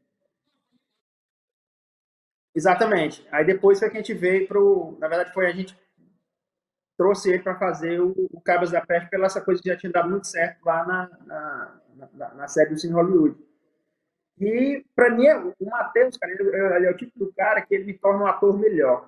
Porque ele é tão bom, sabe? Tão parceiro em cena que você começa a ficar melhor do que você é, na verdade. Claro, se você tiver a qualidade para ser também, né? E aí a gente quando ele descobriu na época, né, da série que ia ser o Matheus que ia fazer, para mim foi um orgulho muito grande e uma honra de estar trabalhando com um cara que já é um monstro consagrado no cinema, com mais de 50 filmes, na TV, no teatro, onde ele passa também, ele deixa a marca dele e é uma referência, né? E o Matheus é um cara muito respeitado, bicho, no meio artístico, assim, de uma forma que você nem imagina. Onde você fala, ele é uma unanimidade. E ter essa oportunidade de fazer esse primeiro trabalho, a gente virar amigo pessoal, depois fazer o sucesso que foi com o Cabras da Peste, é aquela coisa, é só benção, é vivendo o sonho mesmo. Pô, que legal, né, cara? Bacana. Mas o Auto da Compadecida, quando você viu a primeira vez, assim, porque eu tenho o DVD em casa, eu assisto de vez em quando, que eu acho massa demais você reassistir tudo aquilo, né, e ver que o Ariano Suassuna pegou umas coisas, cara, que faz parte da nossa vida, e que a gente jamais imaginou que iria estar na tela para que todo brasileiro... Você é moderno, hein, Rossini? Tem DVD. Nossa, você é moderno. Não, mas porra, na época que lançou o DVD... Já era. Tá na Netflix, cara. Eu sei, mas eu tenho o DVD. Eu tenho a coleção de DVD. Então, são 2 DVDs. O da série e o do filme, né? Porque teve a série também. Então, Para você, assim, foi, se viu também de inspiração quando você fez o seu primeiro filme? Cara, eu vou ser bem honesto, não passou pela minha cabeça, não. A referência do Auto da Compadecida, sabe? Não, sempre fui fã, sempre gostei, mas do trabalho em si, ele não foi uma referência para aquele personagem do Francis Glades no Cine Holliúdy. Não era uma coisa, cara, eu vou fazer aqui e tal, nessa linha do Auto da Compadecida. Não foi uma referência premiada. Na verdade, eu tento ver pouquíssimas... Acho que eu até te falei isso antes. Eu vejo pouquíssimas coisas do comediante brasileiro. Pouquíssimas. Porque eu não quero que... A comédia que eu faço... fez ali parecido com não sei quem. Se foi uma coincidência. Mas não foi uma coisa que eu vi e quis... acho que a palavra nem copiar, não. É influenciado mesmo. O que a gente recebe de informação durante o dia, seja lendo, vendo, ouvindo, ela não se perde. Ela vai para uma gavetinha mais funda do nosso inconsciente e uma hora isso aí vem aqui em cima e a gente nem imagina. Caramba, eu me lembrei disso porque eu vi aquilo aquele dia. Exato. Então você está indo bem, exatamente, cara. Não se contaminando com informação externa. Você vai ser mais original possível. Bacana. Então a gente tenta fazer esse trabalho assim de não ficar... Porque assim... Os comediantes hoje do Brasil, a grande diferença, né, que o Edmilson tem de todos os outros, não é nem a graça, mas sim a coisa cômica da arte marcial através, né, desse humor corporal que eu coloco dentro dos meus trabalhos. Assim, eu acho que esse é o divisor de águas ali. Você pode ter os comediantes até mais bem-sucedidos ou mais engraçados, enfim, que não vem ao caso. Mas não tem esse elemento que é o meu elemento diferencial. Falou em Edmilson, pensou em luta, pensou em movimento e tal. É comigo. Tem outro humorista nordestino que lembra bastante você, assim, pelo timbre da voz, assim, e também por esse culto ao Nordeste, que também está se embrenhando no terreno da luta, que é o Whindersson Nunes. Eu não sei se você tem acompanhado a jornada dele. Ele começou a treinar boxe. E inclusive vai fazer uma disputa, desafiou um boxeador. Não, eu acho melhor a gente lançar ele. O desafio aqui agora. Porque não antes de o Whindersson lutar com um profissional, fazer uma luta Edmilson Filho e o Whindersson Nunes aí, abrir uma luta aí. Uma live. Não, pô, não, seria legal, velho. Não, eu não tenho condições, não. Eu já vou fazer 45 anos, não tenho muito pouco. Dá certo, não. Moleque de 26 treinando todo dia. E outra coisa, o pessoal fala, mas rapaz, tua voz parece com a do Whindersson, a cara do Whindersson. Não, peraí, mano. É ele que parece comigo, porque eu sou mais velho. Começa por aí. Então, assim, ele é meu filho. Eu tenho idade quase para ser pai dele. E outra coisa, eu conheci o Whindersson lá de trás, cara. Quando ele mudou pro Ceará, ele foi para Sobral. E eu fui fazer um show lá e a gente saiu. Depois se encontrou em Fortaleza algumas vezes. Desde lá de trás mesmo. Claro que hoje ele está no patamar de tempo e tal, a gente conversa muito pouco, mas assim que saiu o Cabras da Peste, ele me mandou uma mensagem, eu conversei com ele, pô, Edmilson, achei massa o filme, cara, dá uma olhada aqui também nesses meus trabalhos e tal, de luta e tudo mais, acho massa.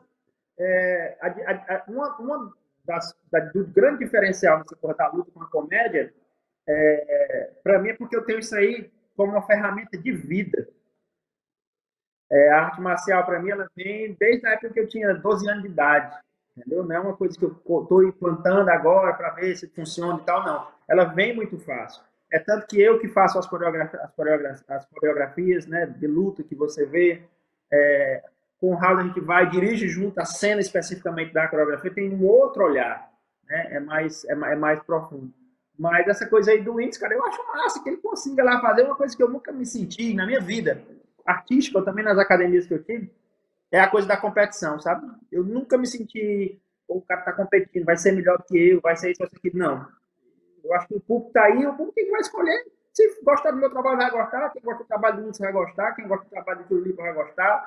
Sabe? Eu acho que tem espaço para todo mundo. Eu não me sinto ameaçado de forma nenhuma no trabalho que eu faço. Mas se você se sentir ameaçado, pode rolar uma luta aí, né? De repente, os dois, né?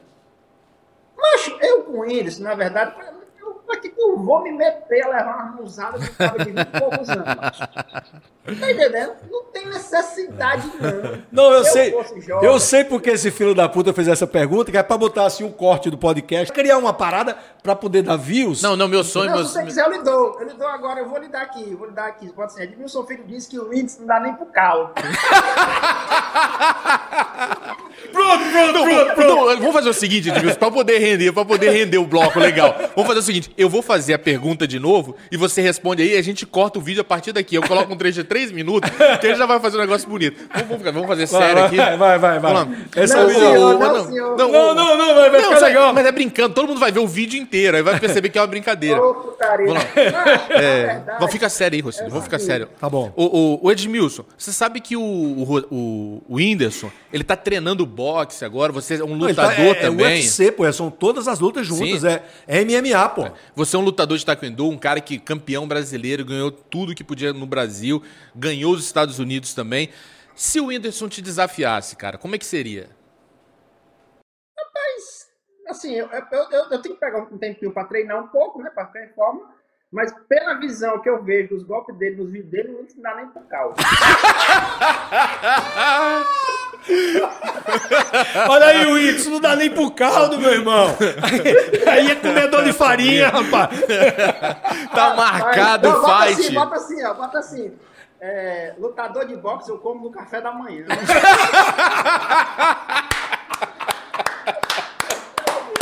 Sensacional, bicho. Ei, fela da gaita. Agora, se tu não botar, que eu tô dizendo que é frescando.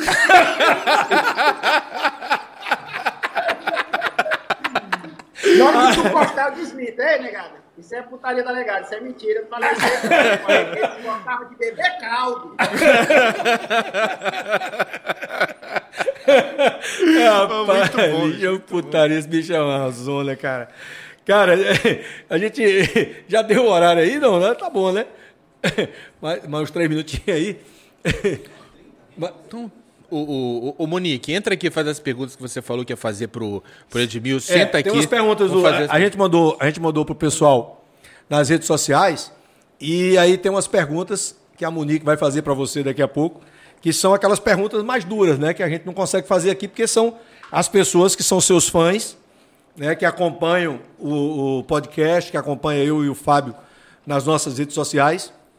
E aí as pessoas mandam perguntas. E Fábio, você viu alguma dessas perguntas por aí, antes da Monique? Não, eu me preservei para deixar tudo assim, bem concentrado lá na Monique entregar, porque ela tem um jeito mais feminino de entregar essas questões. Eu me isentei, igual ele falou que não gosta de pegar referência. Eu decidi me colocar livre dessa questão. Daqui a pouco estão chegando as perguntas. Mas eu te falo o seguinte, Edmilson. Você, nesse período que você está passando aí nos Estados Unidos, cara, como que o Brasil está sendo visto aí nos Estados Unidos hoje pelo norte-americano? Rapaz, o negócio aqui tá sendo visto ruim, viu? Ninguém quer ir nem pro Brasil, não. Porque o Brasil ficou o centro aí da pandemia, né? E é difícil, assim, eu tive que tomar minha segunda dose da vacina aqui, aí a enfermeira que estava, né, a injeção lá da paz, eu falei, graças a Deus, sou do Brasil e tal, vou tomar aqui minha segunda dose, porque vou ter que voltar para fazer o trabalho e tudo mais, ela, o negócio lá tá sério, né, porque tem muito negacionismo e tal, as pessoas não acreditam, respeito e tal. Aí eu não quis nem puxar assunto, não, para não piorar mais a situação, deixar a imagem cada vez pior. Né? Eu falei, realmente está sendo um momento muito sério, muito grave, mas vamos aguardar aí como é que vai ficando e tal. Porque assim, se você começar a dar corda, bicho, a imagem já está queimada. Aí se você começar a dar corda, vai queimar mais ainda, né? Isso, assim, pra gente, como brasileiro, é muito ruim, cara. As pessoas, né, falarem, antes que eu morar aqui, mas meu país é o Brasil, então você gosta que as pessoas falem bem, que é um país bonito, né, que nós temos, né, boas coisas culturais para você conhecer, nossos projetos, as praias, enfim, mas quando começa a ir para esse lado aí dessa coisa do negacionismo, da pandemia que está acontecendo tão grave, no momento que a gente está vivendo no Brasil, o artista hoje no Brasil, ele é como se fosse inimigo da sociedade, né?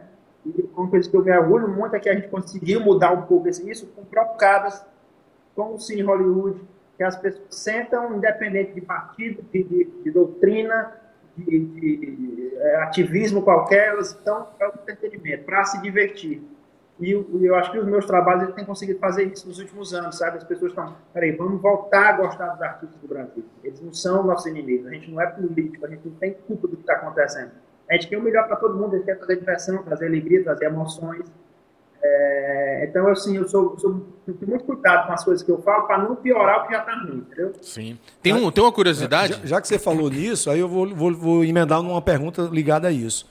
O artista do Brasil, ele não tem o valor que tem o artista americano, por exemplo. Então, vamos supor que Chico Anysio... Essa pergunta já foi feita muitas vezes, talvez nunca para você. Vamos supor que Chico Anysio fosse um artista americano. O patamar de Chico Anysio seria muito maior no mundo do que como artista brasileiro, né? O respeito, né, à sua arte, a tudo que ele construiu, se ele fosse americano, seria muito maior, né? Eu não tenho dúvida disso. Porque quem vira famoso nos Estados Unidos, né, ele é famoso no mundo. O cara vira celebridade mundial. Ele não é só dentro dos Estados Unidos. Então, assim, com a categoria do Chico Anysio, você trazendo ele para o quadro americano, ele seria realmente, estaria em outro lugar, isso aí sem sombra de dúvida. Porém, a gente tem que respeitar a cultura, sabe? Eu acho que cada cultura de cada país, ela vai ter os seus gênios. Então, Chico Anysio foi um gênio dentro da nossa cultura brasileira. Não sei se a gente trouxesse o que é o Chico Anysio para a cultura americana, que é completamente diferente, teria o mesmo resultado, você me entende? Sim, sim, claro. Mas aí vem, você pode levantar outro questionamento, mas se o Chico Anysio tivesse nascido aqui com o talento que ele tinha, ele estaria, talvez, divulgado, feito as coisas que ele fez na vida, dentro da cultura americana. Que talvez ele não tivesse esse tanto de personagem que ele teve, porque foi do Brasil, que o Brasil absorvia esse tipo de comédia, entende? Então, não dá para a gente medir isso, como é que seria o Chico Anysio aqui. Talvez ele fosse para outro lugar, talvez ele fosse uma coisa de cinema, né? Talvez ele fosse, não sei, não tem como a gente dizer o que é que ele seria. Mas, sem dúvida nenhuma, até mesmo o Edmilson, o pouco trabalho que eu tenho no Brasil feito, se eu estivesse aqui, eu já estava em outro patamar, de visibilidade, financeiro, etc, etc. Porque tudo aqui é maior em 24 horas. Tem uma curiosidade que você tem. Você assiste televisão do Brasil aí, cara? Não. Aqui tem um efeito bacana, assim, da cultura nordestina. Hoje o programa mais visto do Brasil, na atualidade, é o Big Brother. E os dois mais prováveis campeões dessa edição, que termina na próxima terça-feira, sem ser terça-feira amanhã da semana que vem, uma paraibana são e um dois nordestinos. Dois nordestinos que ganharam o Brasil, assim, por colocarem a cultura à frente deles, sabe? E valorizar as terminologias, as gírias, o jeito de se portar, de se relacionar. Então a cultura nordestina, mais uma vez, está em horário nobre da televisão e sendo amada pelos brasileiros. Uhum. Eu acho que é a originalidade, né, cara? O brasileiro começa a ver a originalidade e a verdade dessas pessoas. A gente já foi colocado na nossa goela abaixo muita cultura do Rio, principalmente por conta, né, tudo se passa ali no Rio de Janeiro, São Paulo, mais o Rio até. Então, assim, a gente é muito mais, quando eu falo a gente, o nordestino como um todo, é muito mais polivalente, plural, para entender a cultura do Brasil todo, porque chega através da TV, do que ao contrário, do que talvez o carioca entender a cultura nordestina, ou do Rio Grande do Sul, enfim, porque ele é muito ali, aquela cultura dele, né? A TV mostra aquilo, a internet também. Hoje a gente está conseguindo ser muito mais plural. Então, quando chega, é o caso também do Cine Holliúdy, de outros trabalhos, que as pessoas começam a dizer, isso aqui é Brasil, isso aqui é massa, é verdadeiro, é original. Eu gosto disso também. A gente nem é melhor, nem é pior, a gente é diferente. Muito bacana isso aí, cara. Eu acredito que você parte disso, o Rossini também, todo mundo que vai para a televisão e que não tenta esconder o sotaque para poder ficar mais comercial para a TV, acaba ganhando pela originalidade, cara, e acaba fomentando esse culto à cultura nordestina. Então, o teu papel com o cinema, com a TV, com as séries aqui, é muito especial por isso, cara. Parabéns por preservar o teu sotaque, preservar a tua raiz, cara. Aquela coisa, lá que a gente falou no começo, é a única coisa que me resta, né, bro? Porque você tem, o homem que tem vergonha do seu sotaque, ele passa um cheque sem fundo. Boa. Olha só, anota essa frase aí, cara. Essa frase vai ser a capa do vídeo. O homem que perde o seu sotaque, ele lhe passa um cheque sem fundo. É isso aí, é verdade. Ele tem vergonha das suas origens, ele me engana. Esse homem ele vai virar um estelionatário daqui para ali, porque o cara ele não tem força nem para dizer de onde é que ele vem e nem respeitar o sotaque dele. É um cara que é um enganador. Pronto. Agora, já que foi pronto, você está vendo essa mulher bonita que está aí na sua tela, e ela pode perguntar, porque ela é bonita, você não vai reclamar. Então, as perguntas da internet, as perguntas dos internautas, vão ser feitas por ela. Moniquete, pergunta aí para Edmilson Filho, vai. Peraí, o nome dela é Monique ou é Monique? Monique. Lá para nós é Monique. Monique. E agora tem que lembrar que é sempre com o quê? Que depois da Carol com K no Big Brother eu não posso mais usar o K, só se a Lumena autorizar. Entendi. Tem uma pergunta aqui que é essa eu também quero saber. Como que é para você ser o nordestino mais bonito da Califórnia? Só tem ele lá? Rapaz, não, aqui tem muito nordestino. Eu não sei quem foi que deu essa afirmativa aí, não. Mas se estão dizendo que eu sou, é porque eu sou. Quem sou eu para dizer que não sou? Estão afirmando aqui, pediu para não se identificar, mas estão afirmando que é.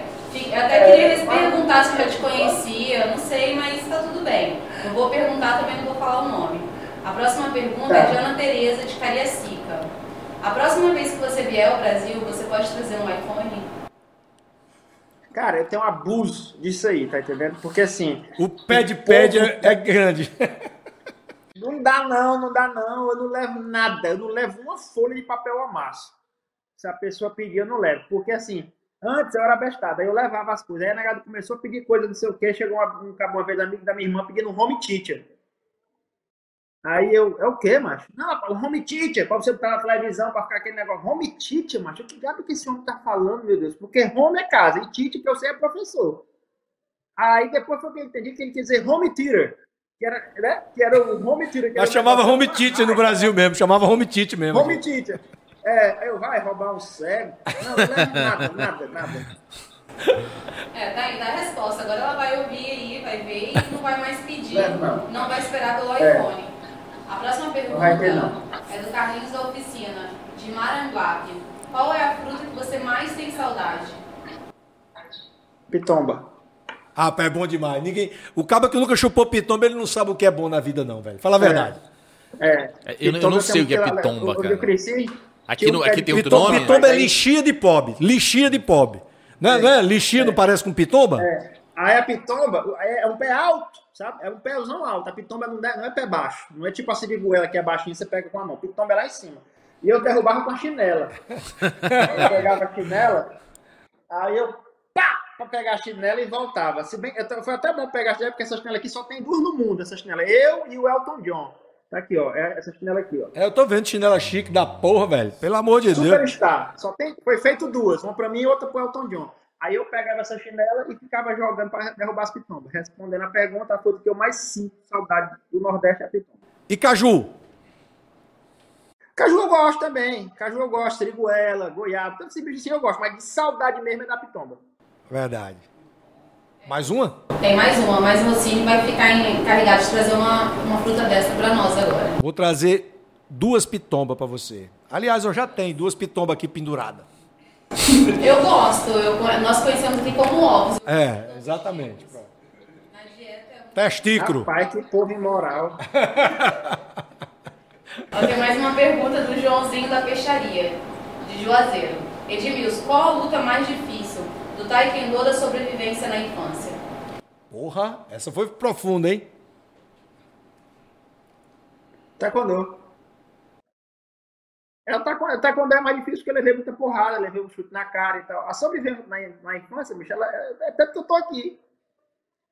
Entendeu? Assim, a gente venceu, a gente tá aqui. Tem as dificuldades e tal, tem umas coisas que você lembra, que você preferia não ter passado.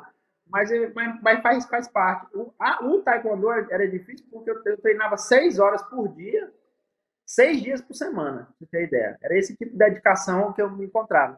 E às vezes treinava, tinha que botar um campeonato no Rio para sair do Ceará, não tinha passagem, não tinha dinheiro, não tinha alimentação, não tinha hospedagem, não tinha nada.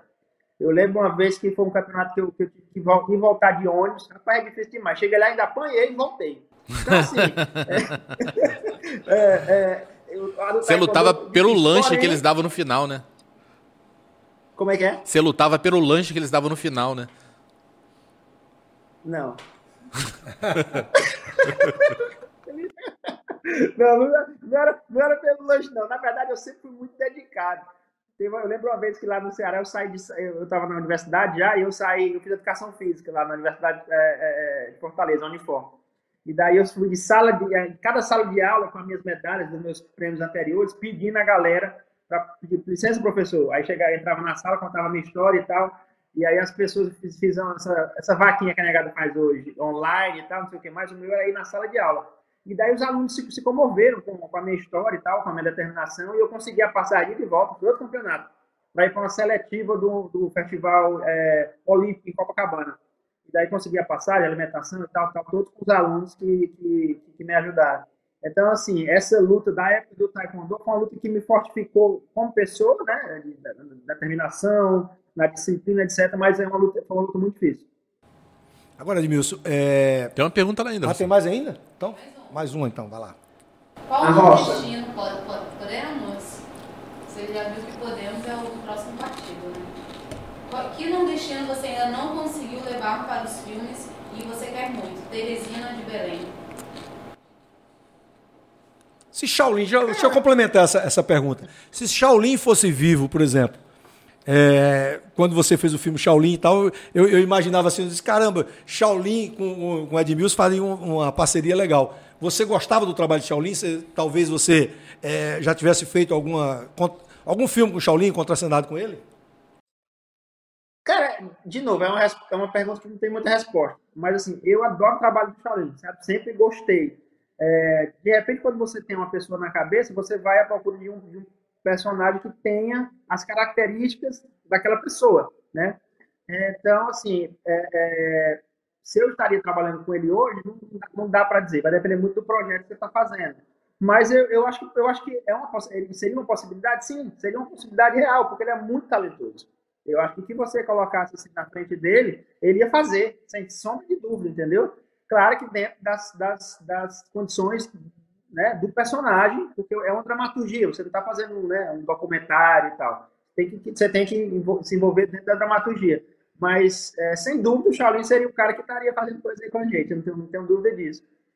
Respondendo a pergunta da Monique, cara, tem vários comediantes que eu curto aí, que pode ser que no futuro, se tiver de novo um personagem de acordo com as características desse comediante, ele pode estar trabalhando. Um cara que eu gosto muito, assim, para fazer uma coisa do Mapu, seria o Zé Lezinho. Sim, também é muito bom.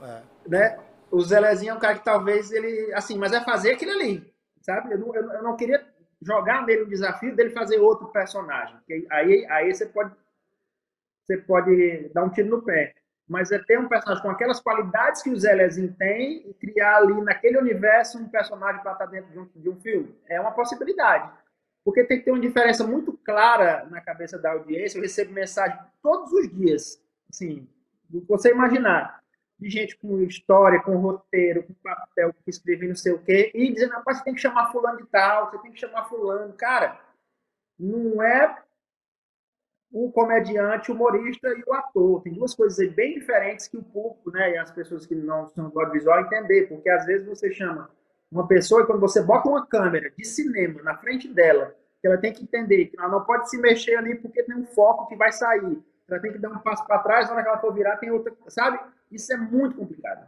Isso é um universo, outro universo. Não é só um cara que é comediante engraçado. Ele vai ter que entender...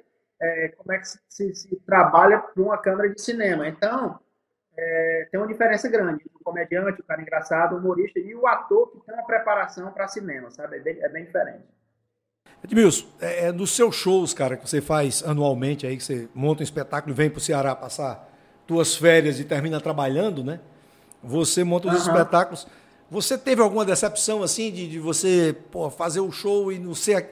Aquele dia do show não ser um dia legal e você ficar puto assim, caramba, não sei porque é que eu fiz isso e tal. Teve alguma coisa assim já, não?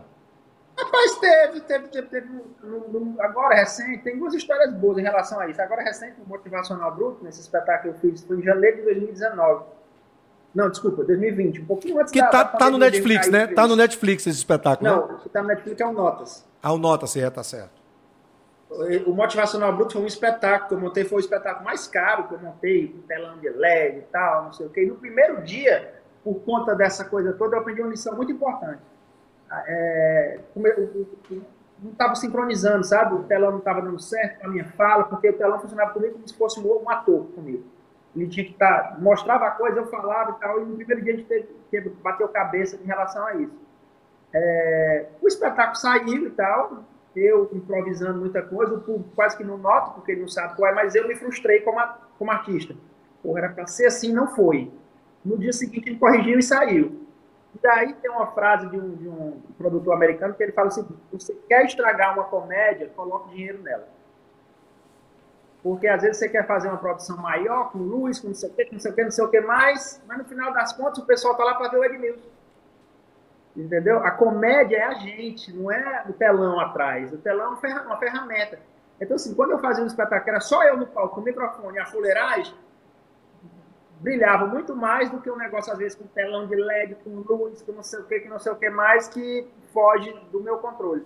Então, eu fiquei um pouco frustrado com isso e aprendi a atenção. Cara, precisa ter isso, bicho. A galera vai para te ver.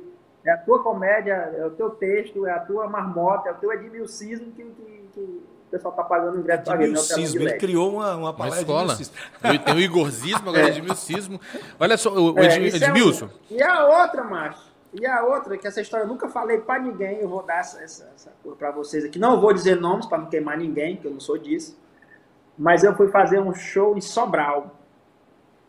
E aí, quando eu cheguei lá, o show, rapaz, vai lotar, aqui vai dar cor de 1.500, 2.000 pessoas e tal, não sei o quê. Só que o cara, a única coisa que o cara fez pra divulgar foi um carro Edson, sabe? Edmilson Filho, hoje tá, não sei o quê, rodando na cidade, ó. Aí o rapaz, aí quando eu cheguei lá com o Halder, aí o rapaz sai da merda.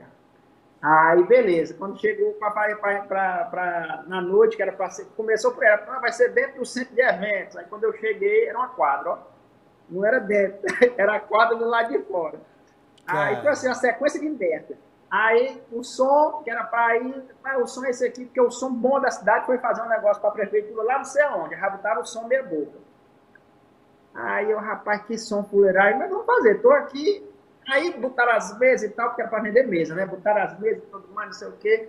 Final das contas, deu aí umas 750 pessoas. Não foi tão ruim, mas pro cabo que tá dizendo que ia ser 1.500, 2.000, é outra expectativa, né?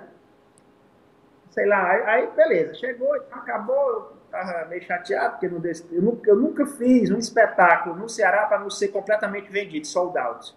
Vendia todos, eu nunca tive. Todos os meus espetáculos em teatro grande, 800.000 lugares, lotados sempre. Todos vendidos 100%. Aí cheguei nesse e me senti meio, porra, bicho, Deus, meio cara falado, tá, beleza. Fui pro hotel, no outro dia de manhã, bate o proton na minha porta, ele já abriu a porta com os olhos cheios d'água. Ele já com os olhos cheios d'água, um envelopezinho na mão, Edmilson. Tô aqui com, né, com dinheiro e tal, eu que foi, macho. Vai, né? Porque teve muita despesa, e não sei o que, e deu, e ficou devendo isso, e pagar aquilo e tal, não sei o que mais. Travou aí? Não. Tô acompanhando a história e preocupado, cara. Ah, travou agora. Travou.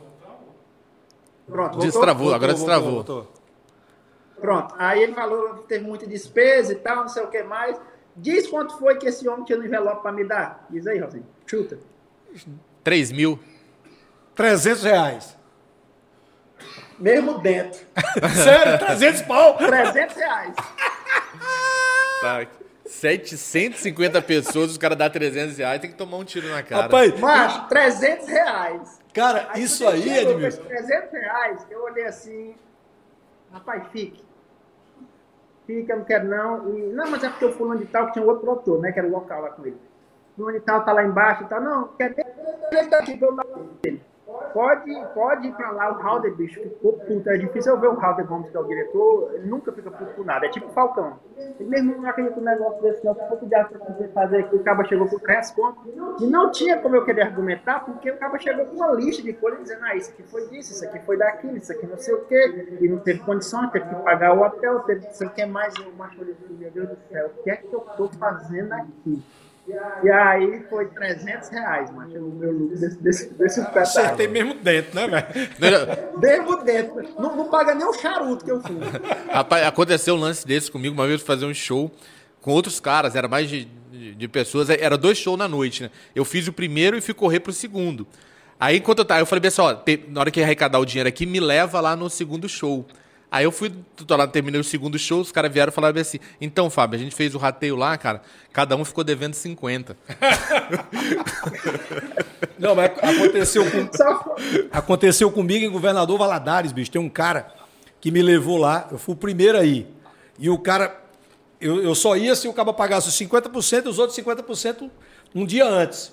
Aí minha produtora na época, trabalhava comigo, a Bruna, ela disse assim: o cara não depositou, não. Eu digo, então não vou, não. Os outros 50%. E os primeiros 50%, ele já tinha depositado assim de 200, de 300, foi depositando. Toda semana ele mandava um pouquinho.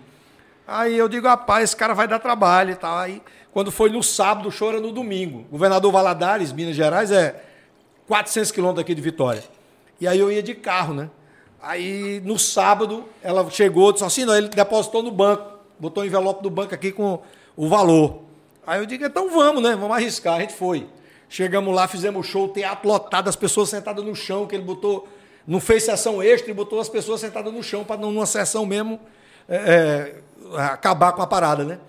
Terminou o show, ainda levei o filho de uma égua para jantar, porque minha mulher é de lá, e eu tive que pagar para as amigas da minha mulher de infância e jantar com a gente, comer uma pizza, porque ele nem isso tinha. E aí, beleza, paguei pro cara, o cara foi embora. No outro dia, antes de eu sair de lá, era segunda-feira, eu liguei pro gerente do banco, para conferir, né? Eu digo, rapaz, liga pro gerente do banco aqui para conferir um depósito que foi feito sábado da minha conta. Quando o gerente ligou pro Bradesco lá de Valadares, o gerente lá abriu, aí disse a ele, rapaz, tem R$2 dentro do envelope. Tinha R$2. Ele botou ainda R$2 no envelope. Aí eu fiquei puto e tal, liguei pro cara, o cara não atendeu. Eu digo, ah, essa porra, parece filho da égua, precisa mais do que eu, vou embora. Aí vim embora.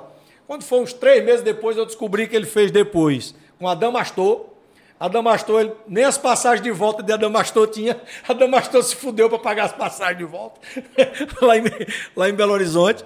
Depois fez com Magela, e com Matheus Ceará e com Paulinho Gogó. Aí eu digo, imagina, Magela, se o cara enrolou um cego, um filho de uma égua desse não vai pro céu, nem pela porra, meu amigo. Rapaz, não dá não, bicho. Pior que nesse meio assim, de fazer espetáculo, tem muito, muito mau caráter, sabe? O cara se aproveita da boa vontade do artista. Eu, como agora eu estou na posição que eu posso dizer não para muita coisa, irmão, quanto é o show é tanto. Ah, não, mas está caro. Então não me chama. Pronto. Tá. Eu estou nesse nível. O que eu digo não para as coisas, bicho, é negar dá para enriquecer, dá para engordar um bode.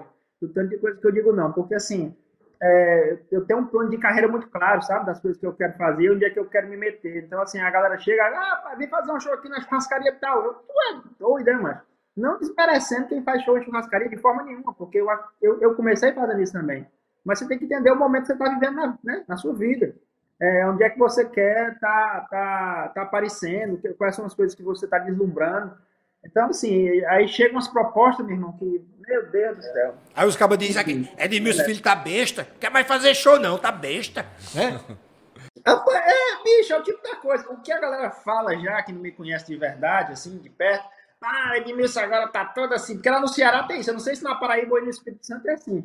O cabo não tinha nada, aí agora tá aí. Todo metido. Macho, mas a humanidade é assim, entendeu? O cabo não tinha nada, começa a melhorar de vida, ele começa a andar em outros sítios, né, de amizade e tal, enfim. Mas o cabo, quando ele é pra ser besta, ele não tem nada e é besta do mesmo jeito. Não é porque o cara conseguiu as coisas que tá... Eu primeiro, eu faço as coisas do mesmo jeito, eu chego lá no Ceará, vou buscando o mesmo floragem que eu ia antes, a mesma coisa, porque o importante para mim é a convivência. E tem amigo meu que não tem porra nenhuma e é beijo. Então, assim, não é pela posição que você tá, é da pessoa isso aí. Edmilson, a gente tá encerrando aqui, cara. Mas eu queria fazer uma perguntinha. Graças assim. A Deus. Antes, eu imaginei, eu percebi, eu sou bocejo. O seguinte, aqui no Brasil, cara, tem uma galera do humor que tá fazendo um percurso semelhante ao que você tá fazendo aí, que é buscar um espaço dentro da comédia nos Estados Unidos também. Inclusive o Whindersson Nunes, mas ele não dá nem pro começo, o Whindersson Nunes, não dá nem o caldo. O Rafinha Bastos e o Fábio Rabin, dois humoristas do stand-up comedy aqui, que são muito fortes, conhecidos aqui dentro da cena, eles estão começando a circular no circuito de bares e comedy clubs dos Estados Unidos, cara, começando a se apresentar aí. Você teve algum tipo de contato com esses caras que estão desbravando aí? Como é que é a sua relação com essa cena? Eu fui para um show aqui do Rafinha Bastos, acho que umas 2 vezes, que até o Whindersson fez uma participação, mas foi em português. Mas a pessoa me pergunta, mas de meio, por que tu não faz stand-up aí? Macho, eu tô ficando velho, não é doido, não. Não tem como você querer vir com a sua cultura brasileira fazer comédia americana aqui, por mais que você fale inglês. Por mais que você fale. Eu sou inglês, eu tenho inglês fluente. Porém, tem situações da cultura americana que eu não conheço, não vivi, não sei nem para onde é que vai, porque eu não faz parte da minha criação. Então, quando você está fazendo um espetáculo para americanos, e daí você começa a trazer situações que um americano da plateia pode soltar uma piada, porque sabe que a negada se mete, né? Não é só no Ceará, não. Em todo canto a negada se mete. Ah, não sei o que, não sei o quê. E você não sabe nem para onde é que vai, porque você não viveu aquilo, porque você não tem autoridade naquele assunto, você pode estar dando um tiro no pé. E outra coisa, quando você vem para cá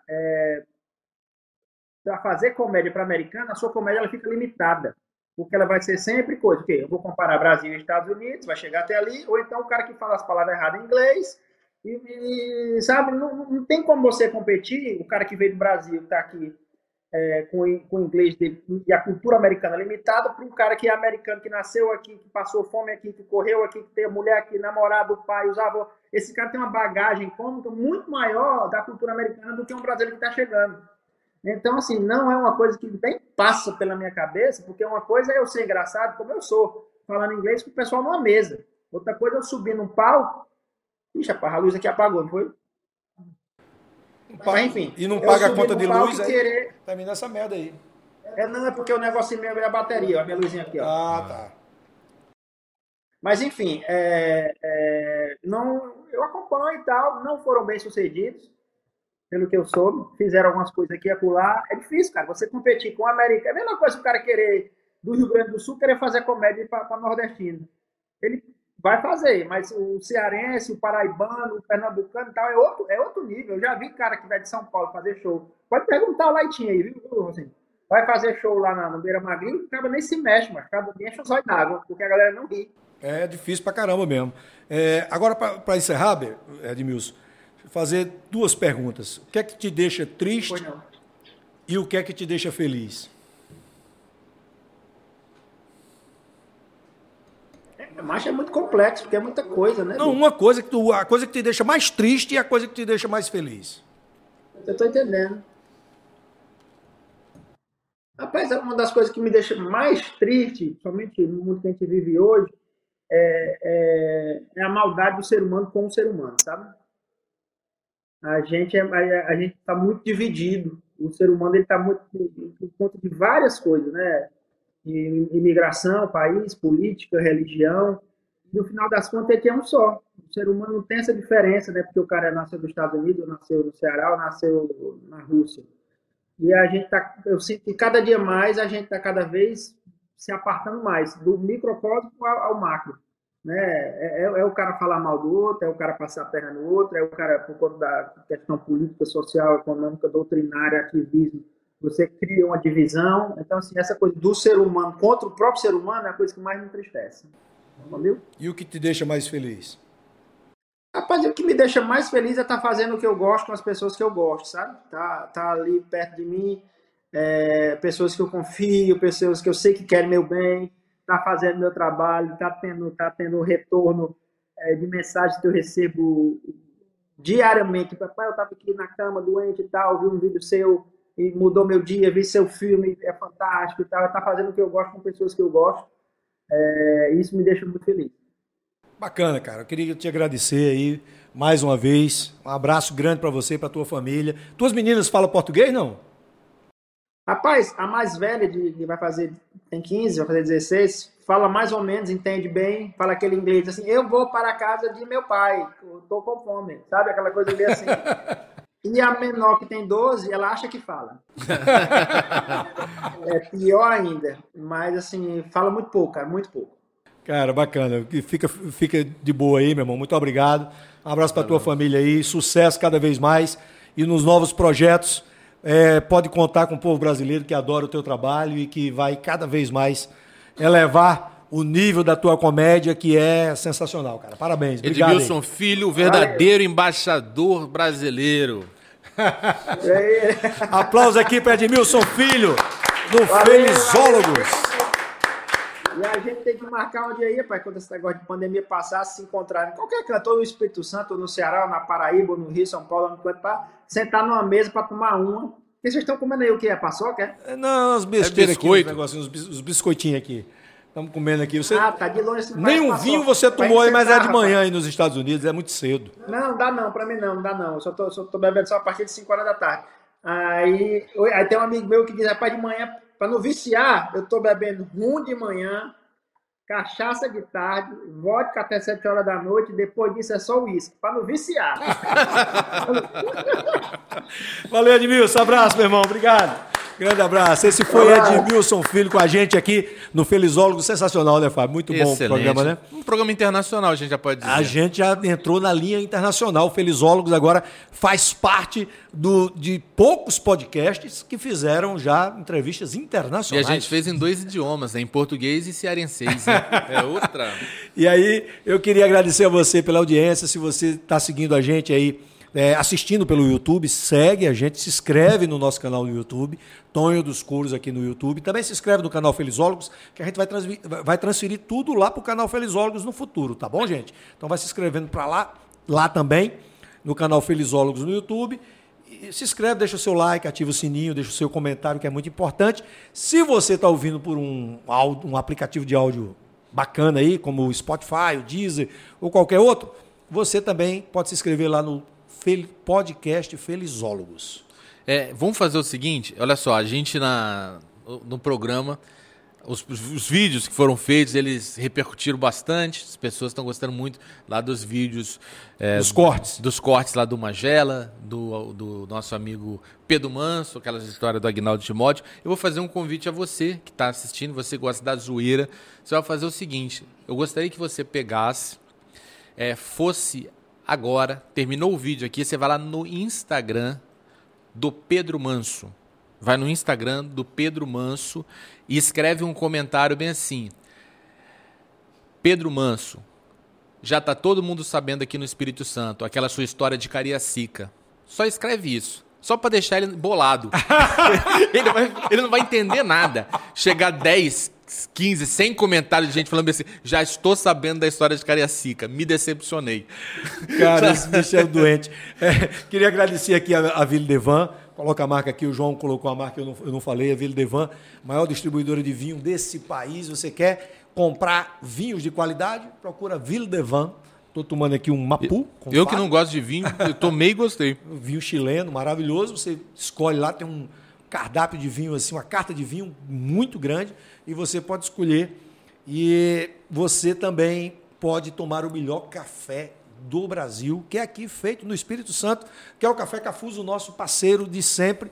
E o Café Cafuso está sempre com a gente. Hoje eu não sei por que a gente não está tomando café aqui. Não tem café na mesa. Tem o tradicional e tem o extra forte também, né? Uma falha da nossa produtora, né, e co-participante aqui, a Monique, que não apresentou hoje o trabalho como deveria ter sido feito, né, Fábio? E tá levando uma grana, rapaz, nesse programa. Não é brincadeira, ganhando bem e não está cumprindo com os seus deveres. Nossa, né? Senhora. Vamos ver se ela cumpre a outra parte com a gente, né? Aquela parte do sofá, né, Fábio? Sofá? Não tem a parte do sofá? Ela mexe com reforma? Não, o teste do sofá. A pessoa, para entrar no programa, tem que sentar no meu colo. Por isso que vocês colocaram a entrevista sempre à distância, online, que vocês estão com inveja, né? Com ciúme. Pra fazer a gente que tem que sentar no seu colo? Com certeza, meu amor. Será que tem alguma coisa ali que a gente não sabe ainda? É um Kinder Ovo? De repente tem uma surpresinha.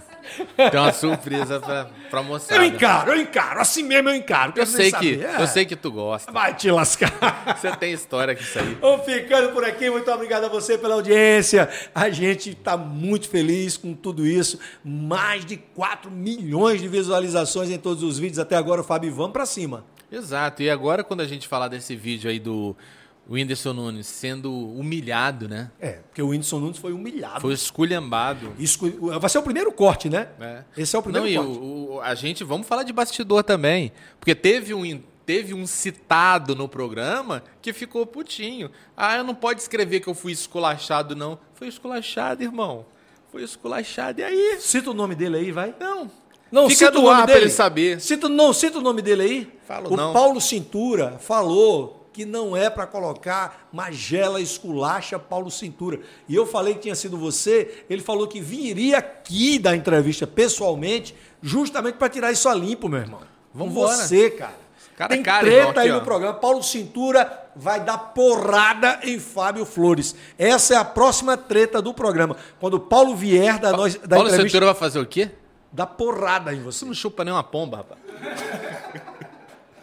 Mais um corte pro programa, hein? Olha aí, gente.